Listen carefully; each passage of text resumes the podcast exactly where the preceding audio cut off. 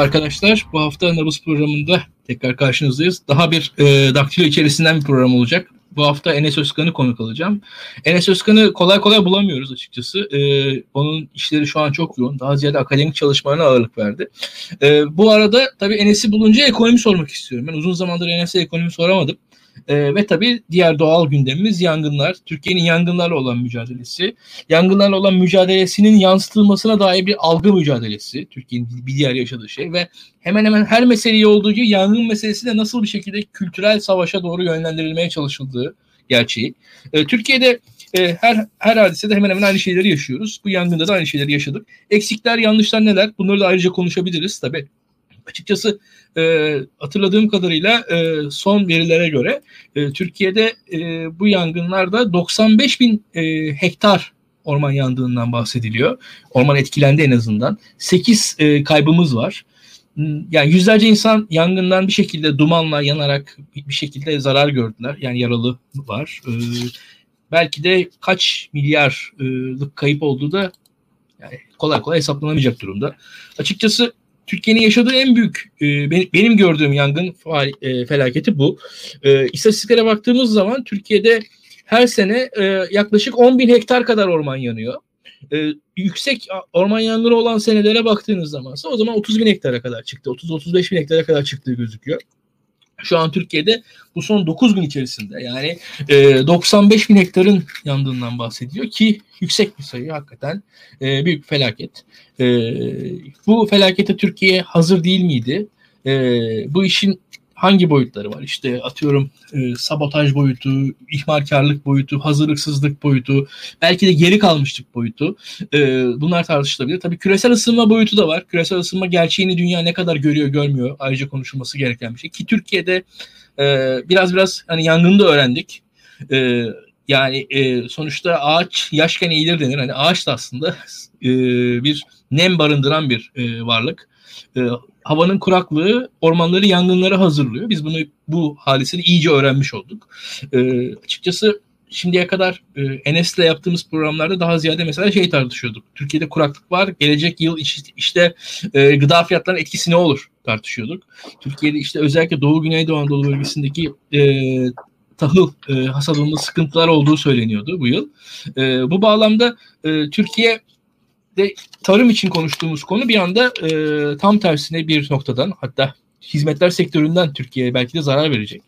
Ben bugün Enes'e özellikle e, bu yangınların turizme dair etkilerini soracağım. Ki Türkiye gerçekten zor bir ekonomik e, pozisyondan yükselmeye çalışıyor. Bu işte Covid sonrası aşılamayla beraber e, turizmin e, tekrar devreye girmesi, Türkiye'ye belli bir ölçü döviz girmesi hedefleniyordu. Bakalım neler olacak? Hep beraber göreceğiz açıkçası. E, bu haftaki konuğum e, Enes Özkan. Enes Özkan'la e, bu yangınlara dair yorumlarını alacağız tabii ilk başta ve genel bir ekonomik değerlendirme yapacağız. Çünkü e, son e, akşamki konuşmasında Tayyip Erdoğan'ın yine faiz hakkındaki teorilerinden bahsetti ve yine dövizde bir hareket yaşandı. E, bizim mutat hareketlerimiz bunlar ve e, birazcık da magazin, bir ekonomi magazini bilgisi verelim. E, Hazine Maliye Bakan Yardımcısıyla e, eski bakan e, Berat Albayrak'ın bir yemek yediği fotoğrafı düştü internette. Herkes heyecanlandı. Ne oluyor, ne bitiyor diye.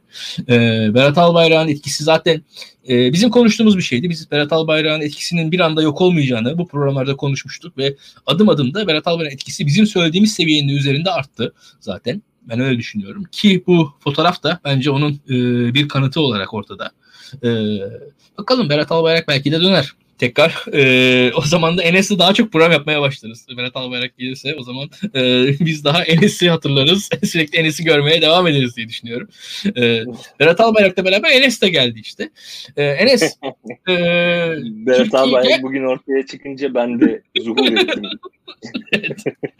Ya aynen öyle. Ya e, Berat Bey'i özledik açıkçası ya. Berat Bey'in e, boşluğu dolmadı bir fenomen olarak, bir kişilik bir olarak çok doğru doğru.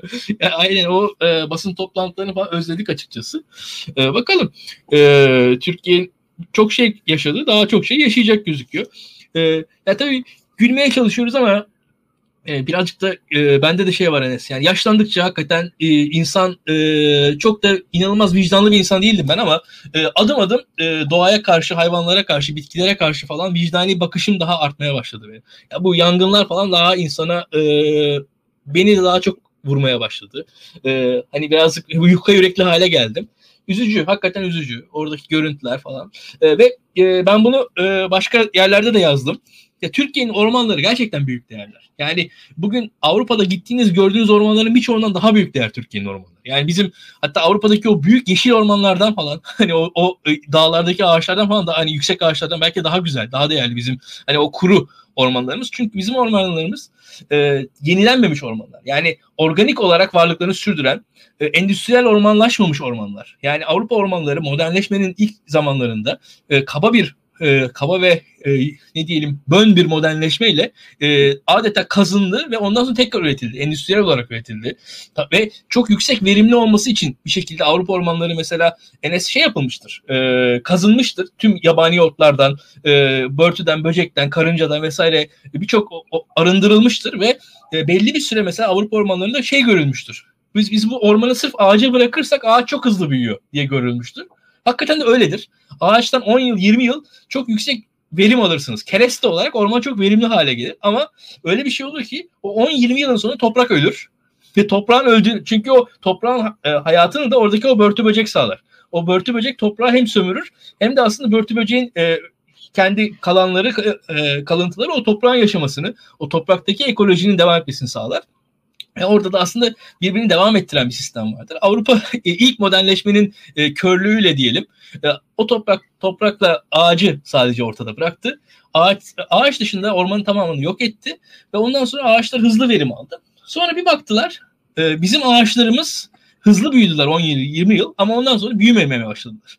O zaman fark ettiler ki bizim ormanlarımızda eksikler var. Ne yaptılar? İşte mantarlar, böcekler, örümcekler, karıncalar, karınca yuvaları falan özellikle kondu ormanlara. yani ormanlarda bir şekilde o otların e, olması gerektiğini anladılar. Çünkü ilk baştaki mantıkla şeydi. Ormanlar sadece ağaç için olması gerek. Yani fakat şu an artık dünya anladı ki mesela orman sadece ağaçtan ibaret değil. Şimdi aynı şey aslında bizim için de geçerli. Yani bizim için de biz Türkiye'de sadece işte Enes olarak, İlkan olarak, Ayşe olarak, Fatma olarak yaşayamıyoruz. Yani biz de ormanıyla beraber yaşayabiliyoruz. Bizim de hayatımız açıkçası e, bu e, o interaction, o ilişki içerisinde ancak anlamlı. Bu ilişkileri e, çok uç noktalara götürürsek aslında ilk başta fa- bize faydalıymış gibi gö- gez- görünebilir ama uzun vadede sürdürülebilir olmasını da dikkat almak gerekiyor. Biz de mesela daktilo olarak bu ekoloji konusunda çalışmalara sen biliyorsun destek veriyorsunuz. Veriyoruz ortak çalışmalarımız var. Ya yani bu özellikle sürdürülebilirlik ve ekoloji konularında dikkate alınması gerektiği bir noktadayız. Şimdi e, ormanlar bu açıdan çok önemli ve Türkiye ormanları bence yani dedim Avrupa ormanlarından daha önemli çünkü neden? Çok fazla tür var. Türkiye'deki ormanlarda. Avrupa'daki ormanların birçoğundan daha fazla türü var. E, hatta bu arada birçokları şey diyor işte daha verimli olsun, daha şöyle olsun, böyle olsun. Türkiye'de tarımdan verim alınacak yerler var. Yani verimsiz tarım yapıp onun düzelteceği orası o ormanları o hale getirmekle çözülmez yani onu da söyleyelim. O da e, yüzeysel bir yaklaşım. E, neyse yani benim ilk gördüğüm şeyler bunlar. Tabii biz siyaseten de yorumlamak gerekirse Enes hmm, işin anında hızla e, bir algı yönetimi haline geldiğini gördük. E, ve orman Abi, yangını... Normal sallanıyorsun. Benim dikkatim feci dağılıyor. Kesin izleyenlerin de dikkati dağılıyor. Aa, özür dilerim. Masaya elini ee, koyuyorum falan ne yapıyorsun? Çok sallandı. Haklısın. E, ormanların e, bir, bir algı yönetimi tartışması olduğunu gördük. E, algı yönetimi tartışması tabii ki üzücüydü. E, ve bir yerden sonra yani burada şöyle bir şey var. Yani orman konusunda anlaşamayacaksak ne konuda anlaşacağız? Hani yangın konusunda anlaşamayacaksak ne konuda anlaşacağız? Üzücü. Ee, ve burada o tartışmalar da yavaş yavaş umarız sonlanır ki şöyle söyleyeyim. Bu yangınla beraber e, acı e, görüntülerle karşılaştık. E, ve bunun bir de tabii sana sormam gereken bir ekonomi boyutu var. Çünkü şu an Türkiye'nin ciddi şekilde turizm gelirine ihtiyacı var. Biz pandemi şartlarında bir buçuk yıldır seninle yayınlar yapıyoruz. Yani Türkiye'nin pandemiyle mücadelesinin bir turizm bağlamı olduğu açık. Yani Türkiye'de e, hatırla geçen yıl üniversite sınavı önce ertelendi sonra erkene alındı. Yani Türkiye'de üniversite sınavının erkene alındığını yaşadık biz. Yani bu bir üniversite sınavının erkene alınması diye bir şey yaşayan bir ülke olduğumuzu düşünme, düşünerek bakmak lazım turizmin önemine. Ve şu an e, şöyle söyleyeyim bırakın turizmi Yani birileri ben turizm yapacağım dese yani bu yangının ortasında sen ne yapıyorsun derler. Hatta insanlar tepki gösterir. Ee, çok ciddi bir kayıp da olacak. Ne düşünüyorsun bu e, son yaşadığımız büyük yangınlar hakkında? 9 gündür yangınla yaşıyoruz. Yangınla yatıyoruz, yangınla kalkıyoruz. Yangın videoları izliyoruz. Yangına dair tepkiler, o tepkilere tepkiler, e, dünya ile olan Türkiye ilişkisi, işte dünyanın ne kadar parçasıyız, parçası değiliz. İşte küresel ısınma ve sabotajla bu işleri halletme. Yani algıyı yönetme meselesini hep yaşıyoruz. Hani hadisenin kendisine de çok bakamıyoruz diye düşünüyorum. Sen ne düşünüyorsun? Ya şimdi yani bu işin ekonomik boyutuna bakmadan önce şeye bakmak lazım. Hakikaten biz medeni dünyanın bir parçasıysak yani bu işleri hakikaten doğru zeminde konuşmalıyız. Şimdi benim en çok e, aslında üzen şey bu işte Help Turkey meselesinden dolayı çıkan yine vay efendim ülkemizi küçük düşürüyorsunuz falan filan tartışmaları. Sürekli böyle bir ne zaman uluslararası camiayla iletişime geçmeye çalışsa e, burada yaşayan insanlar, gruplar, topluluklar sürekli bir onlara aslında içeri kapat içeri kapanmayı salık veren bir anlayış var.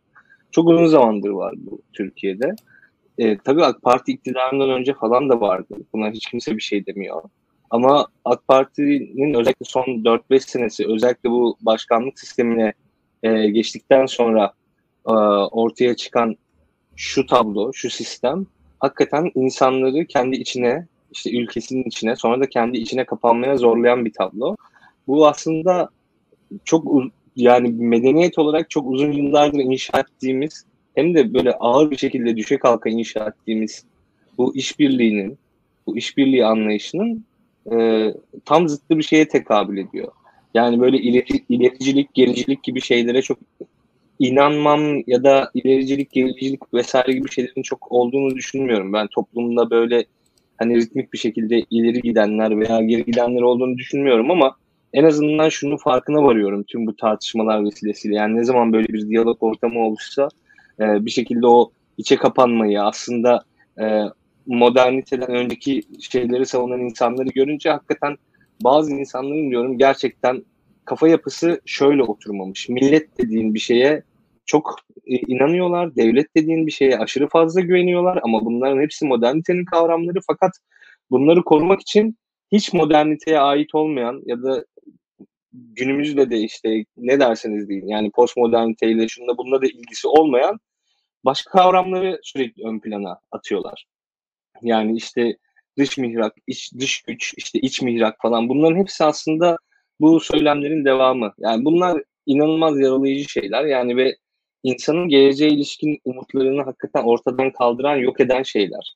Yoksa orman yangını İspanya'da var 200 tane, Yunanistan'da var 300 tane, Sibirya bile yanıyor yani Sibirya hani tamam Sibirya'da evet kuru bir bölgedir işte nem değildir falan ama hani soğuk falan ya.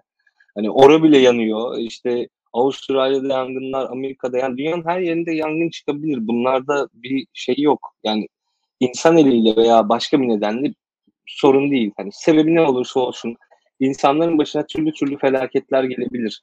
Ama bizim insan insan olmamızdan kaynaklanan bazı kazanımlarımız var ve bu diyalogtan, işbirliğinden kaynaklanan bazı kazanımlarımız var. Tüm bunları biz aslında e, böyle bir çırpıda harcamaya çalışan insanlarla da mücadele ediyoruz. Sadece orman yangınıyla değil. İşte birazdan ekonomiyle ilgili konuşacağız ama bence bu konu biraz daha önemli yani. Hani e, şeyi her şeyi gölgede bırakan bir şey. Yani bir anlık e, dikkatsizlik gibi algılanıyor ya. Hani bir an böyle işte dedin ki hakikaten ya yangın oluyor hani hiçbir hesapsız kitapsız bir şekilde şöyle bir şey diyebilirsin. Ya yangın var Help Turkey hashtag'ini gördün. İşte hemen orada bir şeyler yazdın. İşte please come bam bir şeyler. Yazdın geçtin tamam herhangi bir insansın böyle. Yazdın geçtin. Ve diyor, bir gün sonra şöyle bir şey oluyor. Help Turkey hashtag ile ilgili şey çıkartılacak işte. E, resmen soruşturma başlatıldı. Yani bir an böyle suçlu pozisyonuna ya bir hata ettik ne yaptık falan filan pozisyonuna girersin. Hani vasat bir e, şeyle bakış açısıyla baktığında durum bu inanılmaz bir şey ya. Çok kötü. Ee, benim aslında en çok canımı sıkan şey bu. Yani bir yerde orman yangınlarından daha fazla canımı sıkıyor bu olay diyebilirim yani. Şimdi öyle bir dediğin nokta var ki Türkiye'de biz e, yani yangını konuşurken e, gerçekten de şöyle bir durum hissettik. Yangına dair mesela hangi kurumlar Türkiye'de inisiyatif aldı, inisiyatif aldı mesela? Hangi kurumlar daha yaratıcı davrandı devlette? İletişim Başkanlığı. Yani Türkiye'de şu anda Orman Bakanlığı'nın bir yaratıcılığı yok. Hani dediğin işte şuradan çok zekice bir iş. Hani halk işte söylüyor ki tomaları getirin diyor. Beş gün sonra tomalar geliyor. Vatandaş diyor ki ya normal helikopterler var. Bunlar yangın söndürme helikopteri değil ama suyu taşıyabilir aslında. O fikirler geliyor. O Bambi denilen şeylerle. Sonra yedinci gün ilk defa o Bambiler geliyor. Ya hani biz şu anda şöyle bir durum var. Ben e, ama yaratıcı olarak yani hiç kimse söylemeden deniyor ki böyle yaparak işte darbe bilmem nesi yapıldı. Efendim Yunanistan'dan geldiler şöyle yaktılar. PKK'lılar şöyle yaktı. Oradan öbürü böyle yaktı.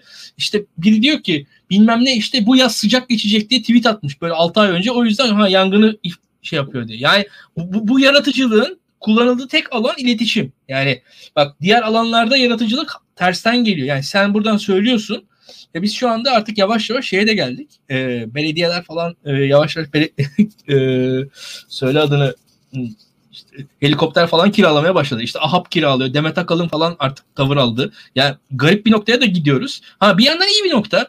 Ülke e, vatandaşların sorumluluk almaları güzel.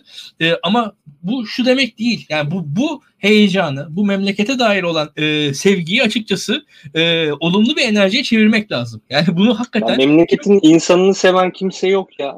Yani sürekli böyle ya. felaketlerde bir şeylerle karşılaşıyoruz ama yani bu ülkede hakikaten o kadar çok haksızlık, hukuksuzluk bilmem ne o kadar fazla şey var ki yani bu yani işin hep sanki böyle bir siyaset üstülük kılıfı olduğu zaman insanlar biraz ön plana çıkabiliyor. Yani eğer ortada bir siyaset üstülük kılıfı yoksa o zaman Doğru. kimse elinin altına atmıyor. Ne iş dünyası, ne işte sanatçılar falan tabii herkesten herkesi kastetmiyorum. Yani elini bir şekilde taşın altına koyanları tenzih ederim ama yani baktığımız zaman Türkiye'deki işte hani e, topluluk diyebileceğimiz şeyler işte sanatçılar, akademisyenler, iş adamları, şunlar bunlar falan filan dediğimizde bunların yani çok büyük bir kısmı hakikaten o siyaset üstülük kılıfı olmadıkça bir şekilde hiçbir noktaya temas etmiyorlar. Yani ülkede çok çok fazla şey oluyor ama e, işte orman yangını tabii bu çok büyük bir felaket. İlla ki hepimizin kenetlenmesi lazım yani. Hepimiz kenetlendik işte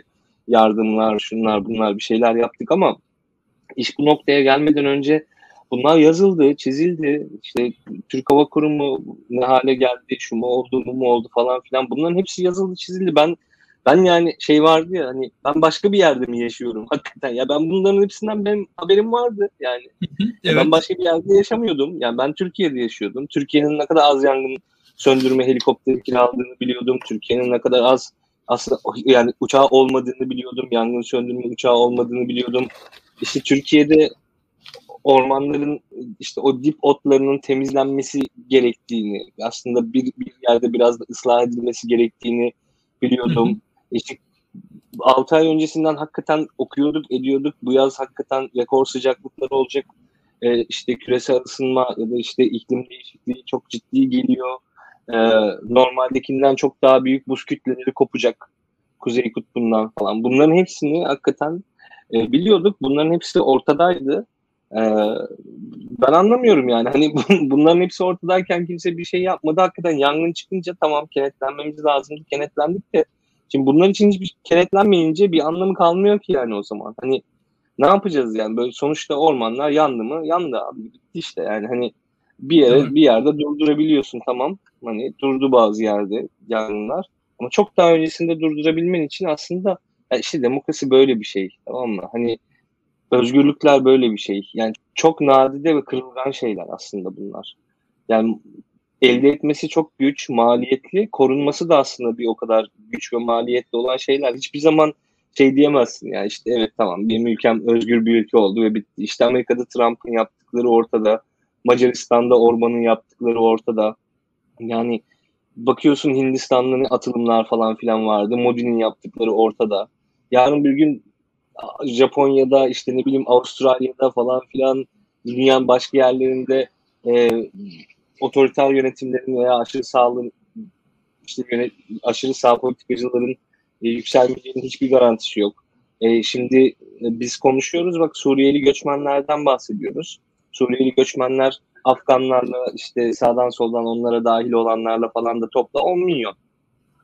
10 milyon yani. Hani hepsini topla ya. Hani bir şekilde o Suriye göçün Suriyeli göçünün başladığı sırada dünyanın birçok yerinden insanlar hakikaten e, kaçıyordu. İşte Afrika'dan da gelen vardı. O Suriyeli rotasına dahil oluyorlardı. Hepsini topla 10 milyondur ya. Hı hı. 10 milyonluk insan için bu kadar olay oldu. Yani Avrupa'da aşırı sağcılar yükselmesin diye Türkiye'nin başına bin bir çeşit çorap falan filan örüldü.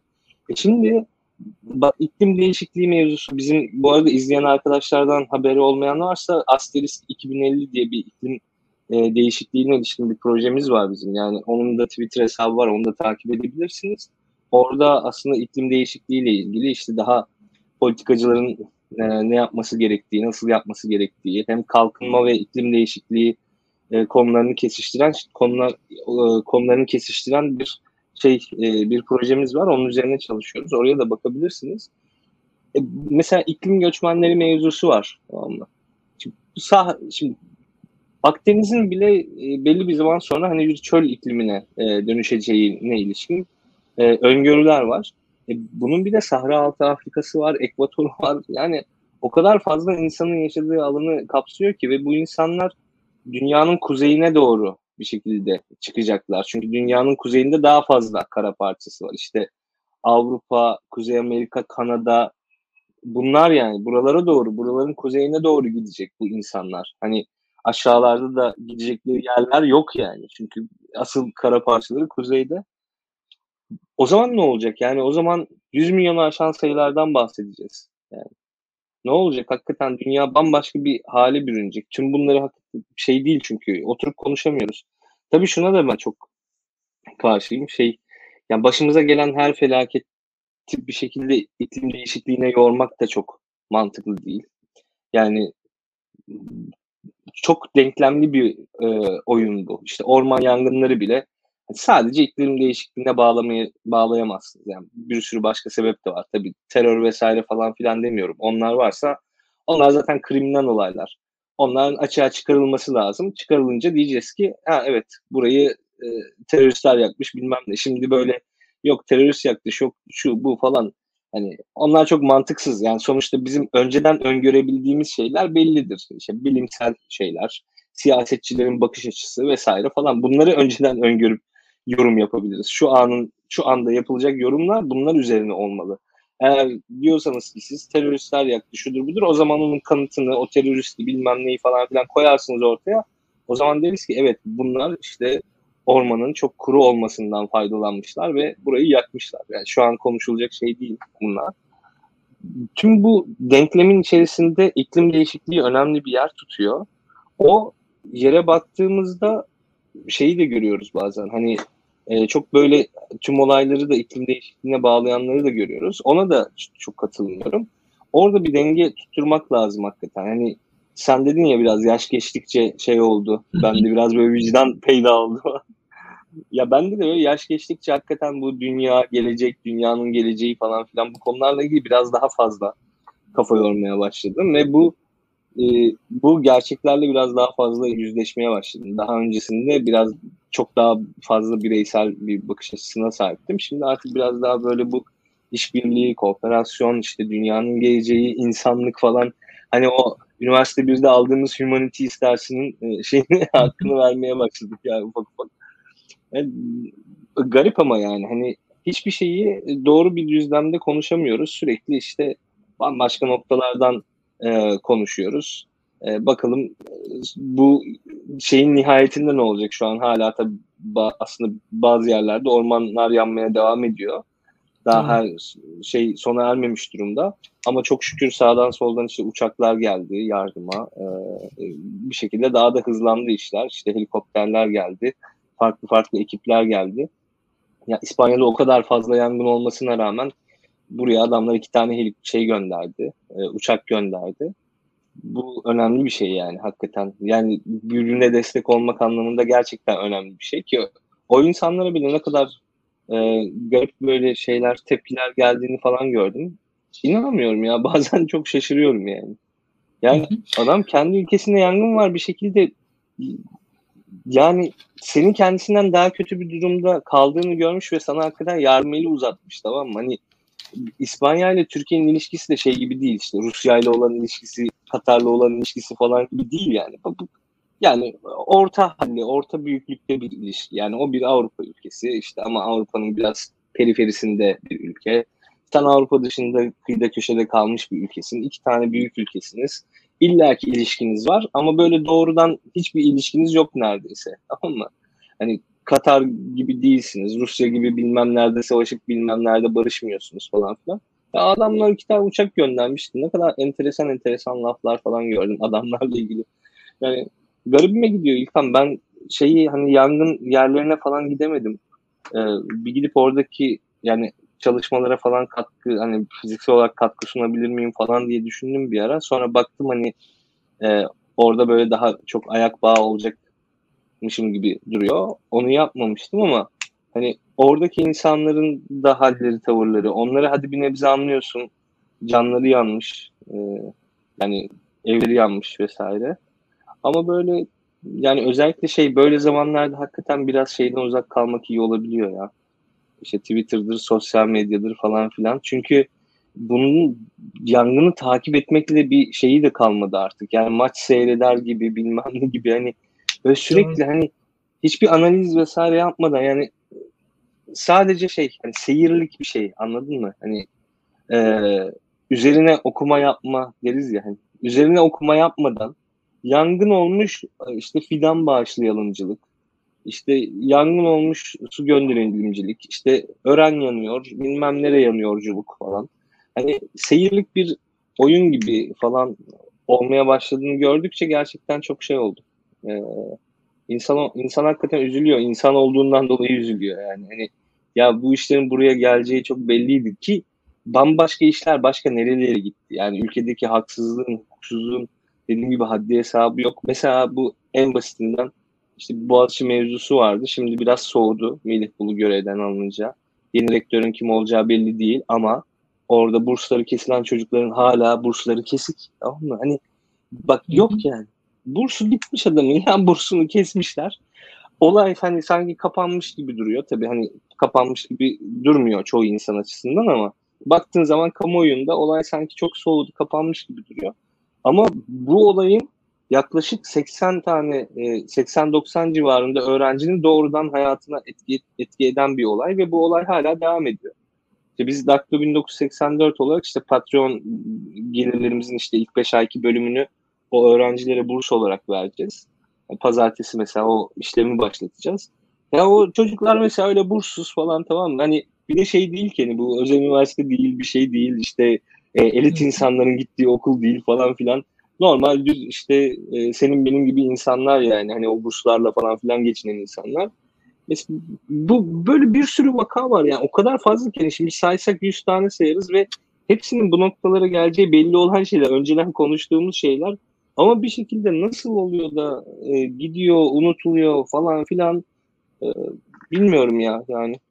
Garip geliyor bana. Hani çok dert yanmış gibi oldum da uzun zamandır da şey program yapmayınca biraz sana döküldüm ya İlkan izleyicilerimize ve sana kusura bakma. Özellikle o genç arkadaşlar konusunda ayrıca haklısın. Ee, bir de şöyle söyleyeyim ben. Yani bir de en vahim olan şey şuydu. Yani insanlar e, bayağı herkes GBT kontrolü falan yapıyor. Yani sanki ülkede eksik olan şey GBT kontrolü. Polis yeterince kontrol etmiyormuş gibi vatandaşlar da kontrole çıktılar.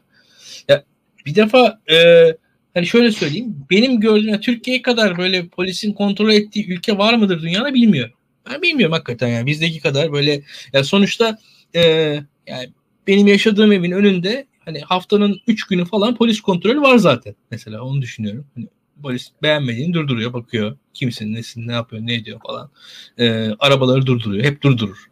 İllerin girişinde çıkışında zaten yıllardır her an var. E, Bodrum'a Marmaris'e girerken çıkarken yani sanırım 10 yıldır falan var e, kontrol zaten. Yani benim bildiğim kadarıyla. E, yani Türkiye'de öyle kontrolsüzlük var da hani vatandaşlar kontrol ediyor değil. Yani öyle bir öfke yaratılıyor ki ya sanki sen bir şey kontrol edeceksin, bir şey yakalayacaksın. Yani o o, o kafaya da insanları soktular. E, yani öyle bir durum e, sanki ülkede böyle polisin eksikliği var. ülkede zaten polisin fazlalığı var. Yani ülkede polisin bir e, şey yani bir yetki e, sayı, imkan e, eksikliği yok ki zaten yani bakıyorum ben hükümetin en çok övündüğü konu zaten bu. Bir de vatandaşlar çıktılar ellerinde pompalı tüfekler, av tüfekleri falan. Hani birbirlerini vurmadılar Allah'tan. Yani o an insan ona korkuyor. Yani ve şöyle söyleyeyim ya yaptıkları şey ciddi suç bir yandan.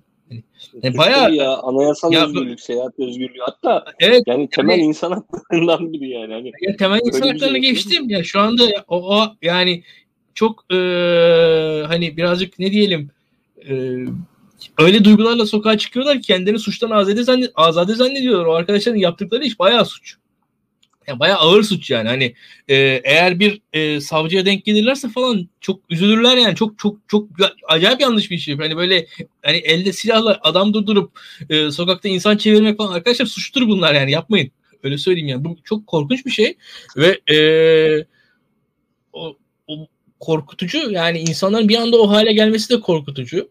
E, ve şu var Türkiye'de e, insan yani Türkiye'de bizim aslında e, çok dağınık da bir yerleşim e, tarzımız var. Yani hani hemen hemen her yerde insan var, her yerde köy var. Hani dağcılık yapmış olanlar bilirler böyle. Yani en dağın tepesine bakarsın orada köyü görürsün falan. Hani o kadar balta girmemiş ormanlar falan da yok Türkiye'de bir yandan.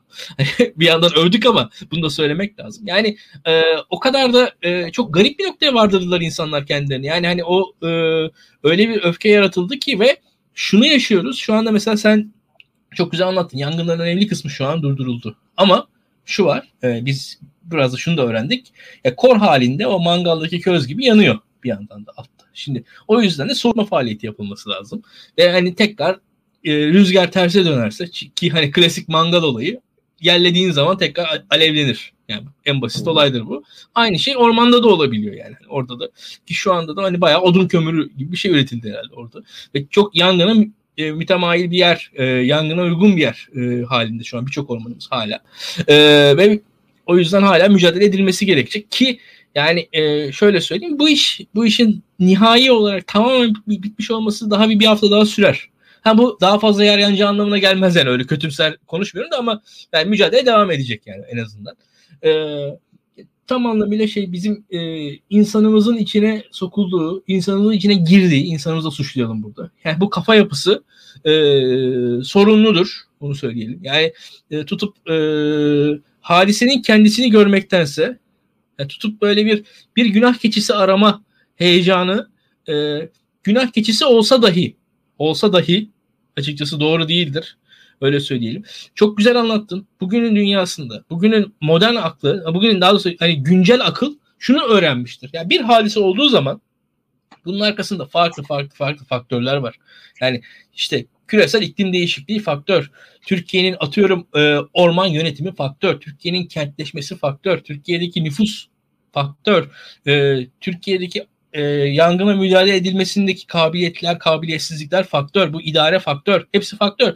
Yani bir olayın bir tane açıklaması yok. Bir olayın 10 tane açıklaması var. Hepsinin ağırlığı farklı. Yani bu böyle bir dünyanın gerçeklik olduğunu görmek lazım. Ee, ve bu bunun üzerinden devam etmek lazım diye düşünüyorum. Ve bizim karşımızda e, meseleler hani öyle söyleyeyim ki bu meseleler hani basitçe çözülmeyecek. Yani bunu görmek lazım. Yani hani tamam işte sabotajcıları sabotajcılar var diyelim. Yakaladık. E, ormanlara dair sorunlarımız çözülmeyecek. Yangın da çözülmeyecek ve devam edecek. Çözülmeyecek. Bak bir de insanlar şunu zannediyor ilk lafını kesin de hani bu işte Amerika'daki Ranger'lar gibi bir şey zannediyorlar. Bizim Orman Genel Müdürlüğü'ndeki ormancıları falan hani federal yetkileri olan bilmem ne var. Ya bizim ormancı ormancı tanıdığınız varsa bir sorun yani. Ormancı dediğiniz şey yani e, aslında orada bir memur yani yani ekstra hiçbir görevi yok. İşte kuleler var. E, onlardan gözetleme yapıyor. Tabii hepsi özveriyle çalışıyordur. Ona hiçbir şey demiyorum. Yani bu yapısal bir sorun. Adamların kendi bireysel e, durumlarından kaynaklanan bir şey değil. Kuleden gözetleme yapar. Duman görürse muhtarı arar. Muhtar köylüyü alır gider. Bunlar da işte Aracöz'de falan filan yetişirse yetişir orayı söndürür falan. Çoğu yangın da zaten başladığında böyle söndürülür Türkiye'de. Yani Türkiye'de şimdi biz istatistiklere girmeyen bir sürü şey vardır. E, büyük ihtimalle yangın falan evet. vardır. Belki Orman Genel Müdürlüğü bunun istatistiğini tutuyordur ama hiç denk gelmedim. Çoğu yangında zaten böyle söndürülüyor. Hani orman etrafında yaşayanlar veya işte ormancı bir tanıdığı olanlar falan bunları genelde bilir. Yani burada başka bir sorun var yani. Hani o e, işte milli parkların milli parkları böyle koruyan işte o rangerlar şunlar bunlar işte e, kamyonetlerle giderler vesaire. Öyle bir şey yok yani Türkiye'de. Türkiye'de ormanlar bayağı Orman Genel Müdürlüğü'nde hiçbir aslında e, ekstra güvenlik yetkisi falan filan olmayan veya belli noktalarda yetkisi olsa bile uygulama gücü olmayan insanlara e, zaten emanet. Yani aslında bu ne demek? Bu aslında bize emanet demek. Yani çünkü o insanların bir şey uygulama yaptığının gücü falan filan yok. Yani hepimize emanet. Ee, orada başka şeyler de var işte. Son yıllarda orman köylüsünün azalması, şusu busu. Aslında bir sürü sebep işte. Yani Tabii. geçen bir şey gördüm mesela şey bile vardı işte hani keçiler yerlerdeki şeyleri temizliyorlarmış da onlar temizlenmeyince daha hızlı yayınlıyormuş yangını falan. Böyle bir sürü sebep var. Bunların hepsi böyle bir araya gelir. Bir şeyde işte sebep olur. O anki ısı sıcaklık, işte kuru hava dalgası, rüzgar falan filan her şey olabilir. Önemli olan kim bunların önlemini zaten işte önceden almak. Zaten onu al, onu alırsan işte devlet oluyorsun. Onu almazsan evet. kabile gibi hadi arkadaşım şurada yangın varmış söndürelim haydi hurra böyle Oğuz boyu işte kayı boyu işte, bilmem ne ama... boyu falan toplanıp işte felaket meydanına gidiyorsun öyle savaş meydanına Şu... gider gibi. Ya Enes şimdi vatandaşın rolü olur. Vatandaşın rolü olur ama bu şöyle bir şey. E, devlet olmanın esbabı mucibesi vatandaşın rolü o devletle senkronize bir şekilde olur. Yani böyle Kesinlikle abi. Şeyi gene lafını kesiyorum ama zaten vatandaş itfaiyeci çoktur dünyanın çok ülkede. Yani gönüllü arada bir işte tatbikatlar yapan, bilmem ne yapan yani oradaki itfaiye departmanıyla eşgüdümlü çalışabilecek bir sürü insan vardır. Bizde böyle bir düzen de yok. Anladın mı? Felaket olunca Hatta, kurra gitme düzeni var. Hani yani, önceden kime kaç kişiye verdiniz? Hani itfaiye, işte yangın söndürme eğitimi, orman yangını söndürme eğitimi, şehirdeki yangınları söndürme eğitimi. Yani gönüllülerimiz var mı bu konuda? Ben hiç görmüyorum yani. Hani deprem olduktan sonra bu işler işte deprem vesilesiyle biraz gelişti ama bak mesela yangınlarla ilgili hiç öyle bir gelişme yok. Yani Tabii. orada gönüllü bir eğitim birimi işte taburu bilmem ne hani gönüllüler taburu diyebileceğimiz şeyler falan filan oluşturuldu mu? Yok hiçbir şey yok. Yani e, hızlı söyleyeyim birincisi zaten e, hani dünyadaki tüm depremlerde en fazla insanı komşusu ve ailesi kurtarır. Yani teknik olarak. Yani bu, bu, bunun matematiği budur. Yani seni gelip Japonya'dan gelen kurtarma ekibinin kurtarma ihtimali yani diyelim başına deprem oldu. Sen al, yıkıldı oradasın. Seni kurtaracak kişi işte şey, amcanın oğludur, komşundur. Genel e, yüzde doksan bu insan amcanın oğlu ya da komşun kurtarır seni. Yani hani teknik olarak. Ya orada akraban ya da komşun kurtarır. Ondan sonra devlet en son işte biz zaten ama şey yani ekranlarda şeyi görürsün. Japonya'dan gelen enteresan aletli kurtarma ekibinin kurtardığı 3 kişiyi görürsün ama yani daha çok kurtar yani o tarz daha çok kurtarılan insanlar aslında dediğin sistemle kurtarılır ve bu yüzden o gönüllülük aslında ve orada toplumsal sistemin de o e, hani toplumsal o eforun da entegre edilmesi gerekir. Çok doğru söylüyorsun. E, ya bizde hani e, mesele orada algı yönetiminin parçası olarak bu iş devreye girdi ki vatandaşlar böyle elde pompalıyla trafik kesmeye falan başladılar. Ondan sonra yani bir yerden sonra polisler falan da dur ya ne yapıyorsunuz dedi yani. Orada ayaklanma yani oradaki insanların yaptığı şey o. Çünkü destek falan değil neredeyse. Valla e, Enes bu arada e, sorular geliyor. Gerçekten de bir birincisi çok ciddi maddi kayıplar var. E, bu maddi kayıplar üzerinden konuşuluyor. İkincisi Türkiye'nin ciddi e, döviz meselesi var, kur meselesi var ve faizle beraber tartışılıyor bu. Sayın Cumhurbaşkanı geçen akşam faizden bahsetti e, ve bu faiz denkleminde her zaman akla gelen şey şu yani ülkeye yani e, ülkede döviz bollaşınca e, Cumhurbaşkanı'nın biraz biraz böyle faiz konusundaki heyecanı artıyor. Yani biz bunu düşünelim e, noktasına geliveriyor Cumhurbaşkanımız. E, bu Cumhurbaşkanı'nın faiz hevesleriyle e, bir yandan da bu turizm gelirindeki potansiyel azalma ben görüyorum açıkçası. Yani nispeten iyiydi turizm geliri ama e, gerçi hatta Antalya civarında Covid artıyor mu? Bir yandan da bu da tartışılıyor. O da ayrı mesele. E, biraz ne dersin? Ha, Enes'in şu anda bir acil e, durumu çıktı. Ama Enes'e ben soracağım sorulardan bahsedeyim. Enes'e soracağım sorular şu. E, Enes geldim geldim ya e, çok sıcak İstanbul'da sıcak ben de arka odadayım. Burada klima yok. Şey e, biraz şöyle vantilatörü kendime doğru çevirdim. Kusura ya şimdi şöyle Hülya Hanım'ın sorduğu soru, soru hani oradaki insanların malının mülkünün gitmesi ekonomiyi genel olarak nasıl etkiler diye anladığım kadarıyla sormuş. Ya o çok büyük bir rakam değil aslında. Hani Türkiye tamam ekonomik olarak aşırı böyle ölçeklenebilir bir ülke değil bazı noktalarda ama gene de çok büyük bir ekonomisi var. O böyle genel ekonomik gidişatı e, yani insanların oradaki insanların malını mülkünü kaybetmesi çok genel ekonomik gidişatı etkilemez fakat o insanların hayatlarında tabii derin bir yara açtı. E, geç, dün Twitter hesabımda paylaşmıştım. Bir tane abi şey diyordu. Ben burada gençliğimi, çocukluğumu, anılarımı, umutlarımı bak bıraktım. Şimdi gidiyorum diyordu. Köyü yanmış. Yani ben bu köyde bıraktım bunları. Yani insan insan yapan neredeyse her şeyini bırakmış ve hakikaten bıraktım gidiyorum falan filan modundaydı. Bu büyük bir bireysel yıkım. Ee, onun haricinde hani genel ekonomiyi çok aşırı etkileyecek bir durum olacağını sanmıyorum. Hani e, böyle nihayetinde şey gibi değil yani bir düzce depremi vesaire gibi hani çok çok büyük bir olay hı hı. değil. Orada zarar görenlerin hepsinin aslında zararı çok rahat karşılanabilir. Bunun için Türkiye'de fonlar var. Bunun için Türkiye'de e, sigortalar var. E, bunun için Türkiye'de birçok araç var. E, doğru yöntemle işletilirse çok kısa sürede onların zararları karşılanır.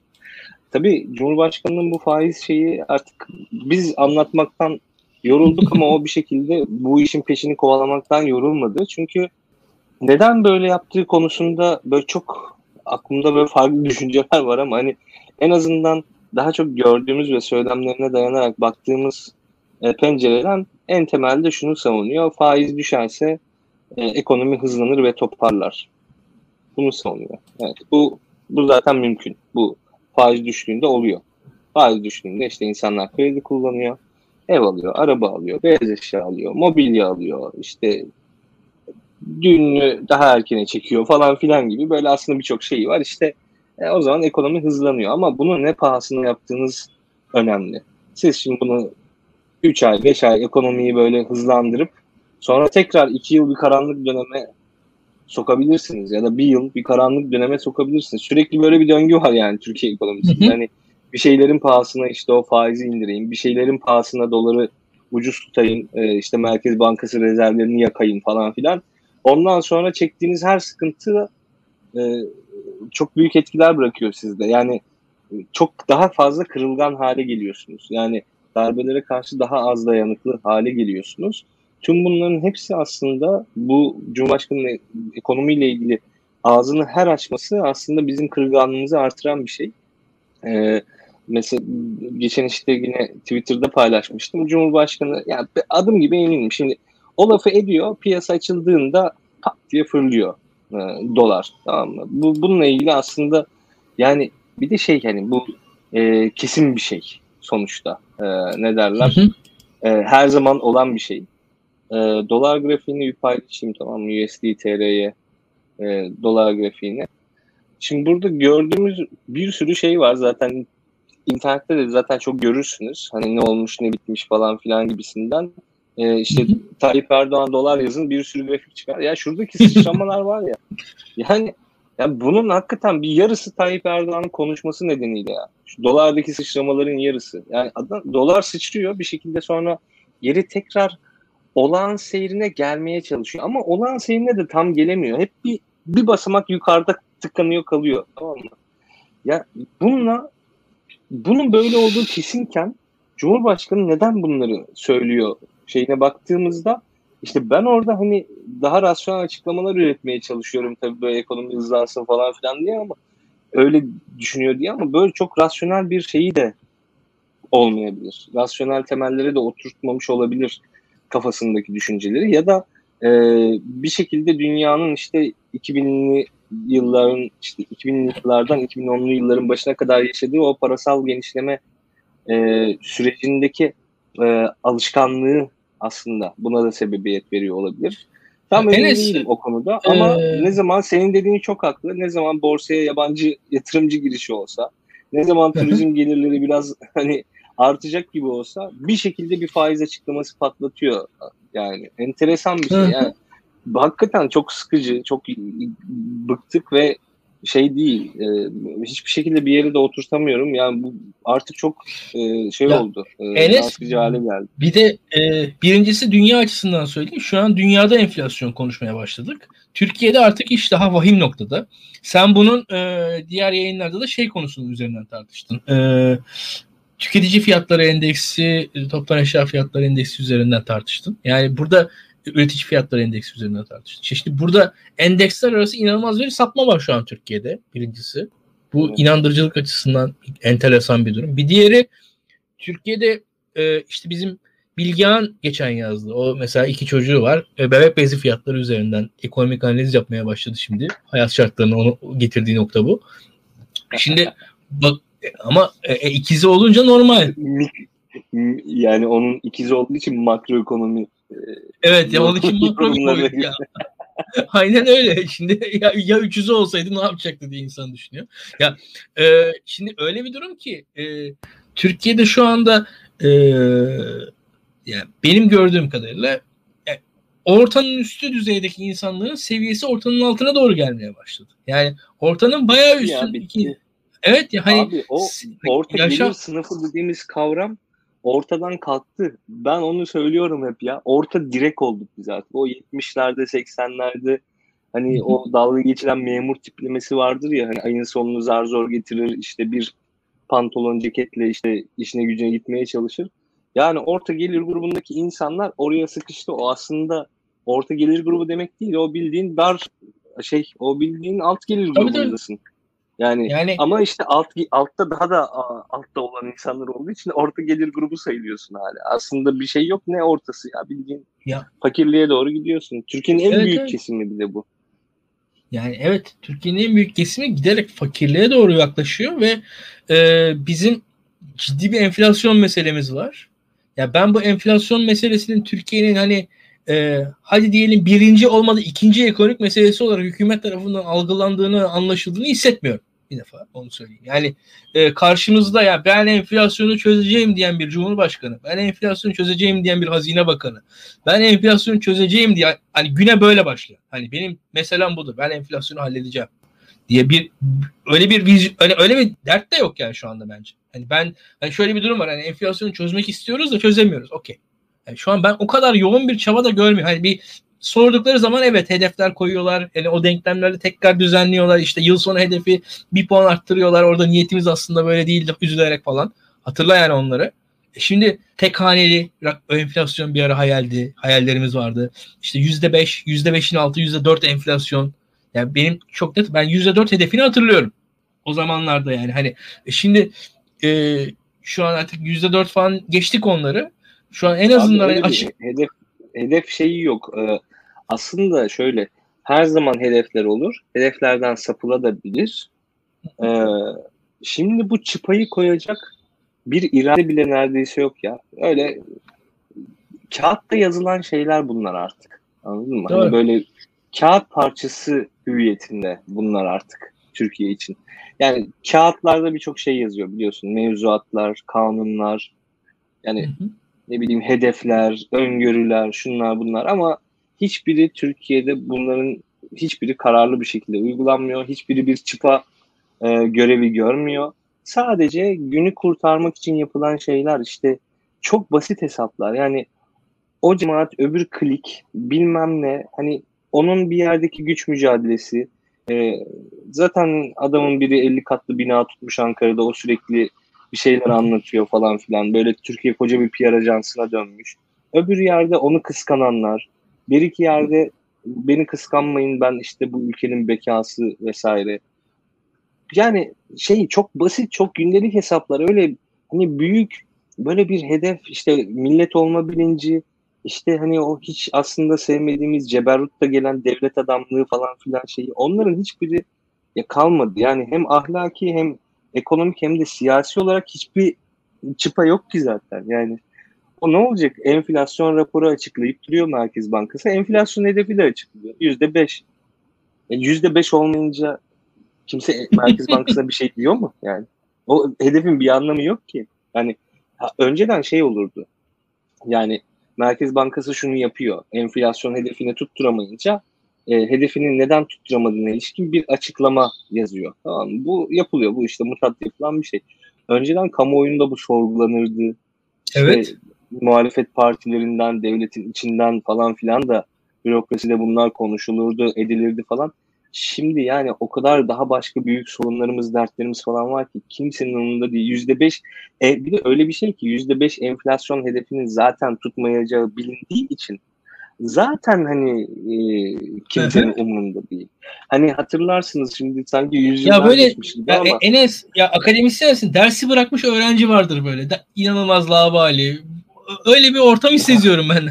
yani. evet abi kesinlikle öyle bir şey ya. Ya hatırlıyorsan Berat Albayrak işte bir yere çalışkan öğrenci modunda işte e, arkadaşlarına şey hazırlatıp duruyordu Türkiye'de orta vadeli plan. Her sene orta vadeli plan hazırlatıyordu. 3 senede 3 Kısa vadede orta vadeli planlar hazır.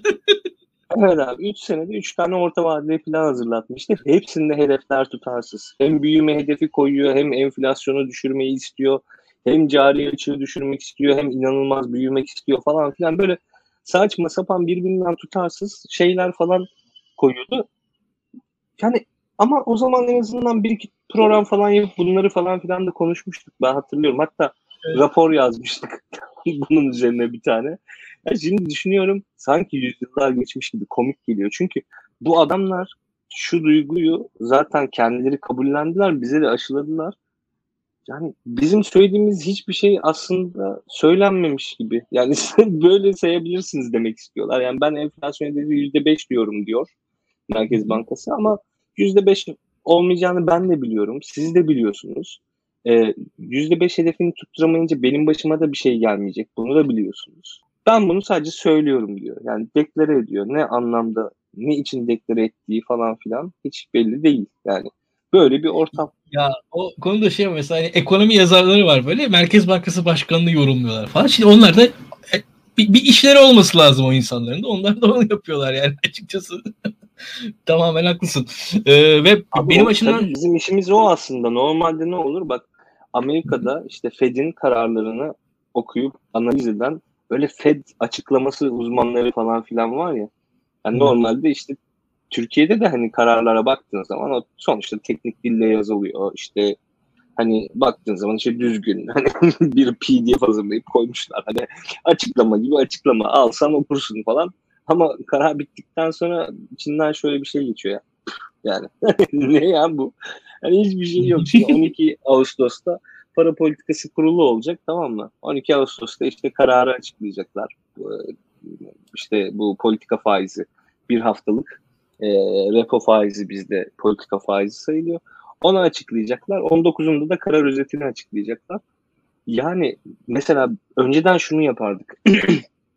karar açıklanır bir hafta sonra da toplantı özeti açıklanır. Hani toplantıda ne konuşuldu, ne bitti falan filan. Onlar falan okunurdu. Tamam mı? Şimdi okumaya gerek yok ki. Zaten o kararı biri bunlara sufle veriyor. Bunlar işte açıklıyor. Toplantı özetinde de işte o kararı justify etmek için yani ne bileyim işte daha e, kabul edilebilir kılmak için bir şeyler yazıp geçiyorlar. Yani toplantıda ne konuşuyorlar?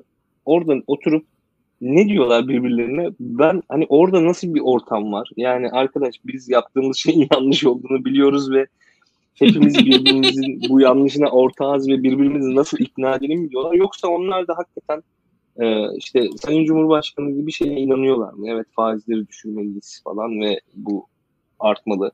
Yani biz bu, bu işi böyle yaparak cendereye soktuk. E, şimdi faizleri düşürüyoruz, kur artıyor. İşte faizler yüksek olduğu için de e, kimse para harcamıyor, yatırım yapmıyor. Şimdi Türkiye'yi bu cendereye soktuk. Buradan nasıl çıkarız mı düşünüyorlar yoksa yani Erdoğan böyle dedi biz öyle yapalım falan mı diyorlar bilmiyorum ya çok garip geliyor bana yani. Önceden toplantı özetlerini okurduk işte artık hiç oku yani öyle üstün körü bakıp geçiyoruz. Valla yani şimdi şöyle söyleyeyim bu toplantı özetlerini falan geçtim. Bence e, Maliye Bakan Yardımcısı Nurettin Nebadi ile Berat Albayrak'ın bir araya gelişi çok daha önemli bir haber e, açıkçası. Evet yani hakikaten olaya bakar mısın yani önemli haberimiz bu aslında. Yani ben şu an o ben o tarafı izliyorum. Acaba e, işte bakacağım işte Maliye Bakanı'nın son pavlarında falan bir şey var mı acaba diye. Oradan hani artık e, ülke böyle ki ya biraz da şimdi espriye vurduk ama gerçekten yani enflasyon konusunda biz şu yüzden gündeme getirdik. Yani enflasyon birebir insan fakirleşiyor yani tek gelir seviyesi düşüyor ve e, markete gittiğinizde gördüğünüz şey enflasyon. E, zor. Yani hakikaten birazcık daha dikkate alınması gerekiyor ve e, şöyle söyleyeyim bu enflasyon meselesinin bu hale gelmesi de e, aslında meselelerin ötelenmesinin sonucu Türkiye'de. Yani nedir? Yani faizi düşürtelim, biraz ekonomi hareketlensin, biraz ondan sonra tekrar biz bir gaz, gaza basalım. 3 ay sonra tekrar bakarız kendimize. En sonunda yavaş yavaş Türkiye kronik enflasyonda gidiyoruz şu anda. Yani e, gidişi kötü görüyorum ben açıkçası. Ve ee, bu dünyadaki gidişatla ilgili işte sen sormuştun ben onu cevaplayamadım evet. ama işte ABD'de tarihi rekorlar kırıyor enflasyon. Dünyanın birçok yerinde aslında rekorlar kırıyor. Ona rağmen e, dünyada işte hani faizleri artırmıyorlar hala çünkü bu pandeminin etkisi geçmiş değil. Kimse faizi artırmamaya çalışıyor ki şey olsun. İşte o piyasada bir şekilde para canlı kalsın ama onların faiziyle enflasyon arasındaki e, uçurumlar biz, bizimki kadar yüksek değil. Yani, hı hı. E, işte orada bir biz farklılaşıyoruz. Bizde şimdi bakıyorsun üretici fiyatları endeksi yüzde 45 şimdi tüketici fiyatları endeksi de yüzde 19,5 falan. Hani inanılmaz yani bir şey var. Yüzde 20 enflasyon var. Yani düz hesap. Yüzde 20 tüketici enflasyonu yani bize son kullanıcıya yansıyan enflasyon zaten yüksek. Bir de Üretici enflasyonu ne demek? O son kullanıcıya satılan ürünü üreten adamın o ürünü yaratması için e, kullanacağı aracın, gerecin, enerjinin, işçiliğin falan filan maliyetinin enflasyonu. O da yüzde 45 yani. Ve bu şu anlama geliyor. Şimdi bu yüzde 45, diğeri yüzde 20. Yani sürekli yüzde 45 maliyeti artan e, geçen ayda çünkü yüzde 40'lar civarıydı. Yani yıllığı yüzde 45'e geldi bir yılda yüzde 45 maliyeti artan bir ürünün fiyatına adam sadece yüzde 20 artırmış.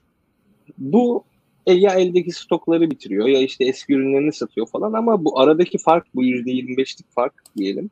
O böyle kaldıkça o üretici fiyatları endeksindeki yükseklik tüketici fiyatlarını da yansıyacak. Yani fiyatlarda bir ucuzlama da olmayacak. Onun için ikisini birden takip ediyoruz ki hani anlayalım gelecek dönemde fiyatlar ne olacak falan diye. E bir bakıyorsun zaten şimdi şöyle bir şey de var. Üretici fiyatları endeksini en etkileyen şeylerden biri de dolar. E çünkü bizim bakıyor baktığımızda bir yılda aslında e, Türkiye'deki üreticilerin kullandığı ara malının e, enflasyonu %57'den fazla. 57.23. Biz bu ara malını ithal ettiğimiz için zaten bu fiyat artışı böyle. %57.23 artmış Türkiye'de üretilen ürünlerin ürünlerde kullanılan ara malların e, fiyatları. Şimdi bunların hepsi tüketiciye de yansıyacak. Bugün yansımadı. Şimdi yansıyor zaten hali hazırda da daha da böyle katmerlenerek yansıyacak. E şimdi siz bu durumda enflasyon, tüketici enflasyonu yükseldikçe bu sefer şeyin üzerinde baskı oluşturmaya başlayacak. Mevduat şey faizlerin, politika faizlerin. Çünkü şu an en yüksek mevduat faizi bile enflasyonu neredeyse karşılamıyor. Yani siz bankaya paranızı koyduğunuzda işte eksi e, şey alıyorsunuz. E, aslında reel anlamda eksi faiz alıyorsunuz. Yani aslında Dünya... şey bankaya para koymaktansa tutup alışveriş yapmak daha mantıklı.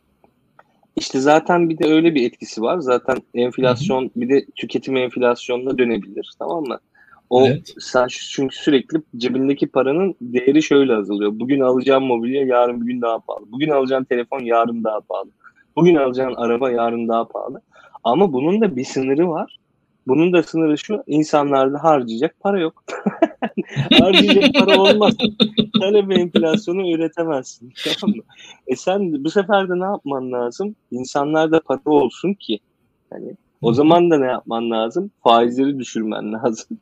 Faizleri düşüreceksin. İşte biraz da piyasaya para pompalayacaksın hem faizleri düşürüp hem de doların artışını böyle izlemeye başlayacaksın. Bu sefer insanlar daha da hızlı harcamaya çalışacak çünkü dolarla e, aslında dolar önemli bir girdi olduğu için bizim ürünlerin üretiminde. Yani hallaç pamuğu gibi attılar her şeyi. İnanılmaz da karıştı. Evet hepsi birbirine de bağlı. Ee, ama şöyle bir şey de var. Şöyle bir güzellik de var. Bak geçen onu konuşuyorduk. Şimdi bu borsaya yabancı girişinden de bahsederken mevzu şu aslında şu an Türkiye'deki borsadaki şirketler aslında çok ucuz. Dolar Türkiye'de normalde tarihsel trendine baktığımızda çok yüksek. Tamam mı? Yani aslında Türkiye şu an kendi değerinden daha düşük fiyatlanan bir ülke. Onun için böyle hafif hafif yabancı ilgisi şunlar bunlar falan canlanıyor. İşte her canlandığından, canlandığında da Tayyip Erdoğan vuruyor kafasına faizi düşüreceğiz diye ama o biraz canlanıyor. Bu şu demek bir şekilde bu iktidar gidip yerine işte daha güven sağlayabilecek bir iktidar veya iktidar koalisyonu falan geldiğinde hakikaten bazı şeylerin çok hızlı düzelebileceğine işaret eder. Bizim işte kadim sorunlarımız var, büyük problemlerimiz var. Ekonomik anlamda baktığımızda en büyük problemlerimizden biri tasarruf açığımız her zaman. Türkiye'de hane halkı tasarrufları falan da çok düşüktür. Bu belki bir yılda çözülmeyecek ama Türkiye'de gerçekten bir yılda çözülebilecek çok fazla şey var ekonomide. Çünkü Türkiye hakikaten şu an ederinden çok daha ucuza giden bir ülke her anlamda. Yani turizmi de öyle, ee, ne bileyim sanayisi de öyle, insan kaynağı da öyle. Her şeyi, her şey olduğundan çok daha ucuza gidiyor ve bunlar gerçekten bir sene içerisinde toparlanabilecek çok şey var. En azından yani ben ben bu konuda en azından böyle bir umuda sahibim ve yani şeylerden, verilerden onu görebiliyoruz. Ama işte şey olması lazım. Gerçekten bir yerde hani e, sıradan vatandaşın e, işte bakış açısıyla bakarsak yani bu adamlar gitmeden hiçbir şey düzelmez şeyi vardır ya lafı vardır ya söylerler. Hı hı. Hakikaten bazı noktalarda o doğru yani. Hani artık çünkü doğru politika yapma ihtimalleri ve şeyleri şansları azaldı. Doğru politika çünkü... yapma ihtimalleri yok. Onlara da kimsenin güvenecek bir şeyi yok. Ya, hem Enes, camiada e, hem yani. Ya, ya TÜİK'in itibarı öyle bir yerde ki TÜİK enflasyonu düşük açıklayınca dolar yükseliyor. Çünkü aa faizi indirir bu adamlar diye düşünüyor insanlar. Enflasyon yüksek açıklandığı zaman insanlar rahatlıyor oh diyorlar. Ya, Önce haberiymiş gibi. Yani ya, evet. Ya şu an Türkiye'de öyle ekonomik şey o hale geldi bizde yani. Hani bizde herkes çünkü senin dediğin gibi Amerika'da Fed uzmanları var ya bizde bizde TÜİK uzmanları var. TÜİK'in açıkladığı rakamla hakiki rakam arasındaki fonksiyonu alıp oradan politika tahmini yaparak ekonomik karar alıyor insanlar şu an. Yani bu bilmiyorum artık yani Türkiye bu halde.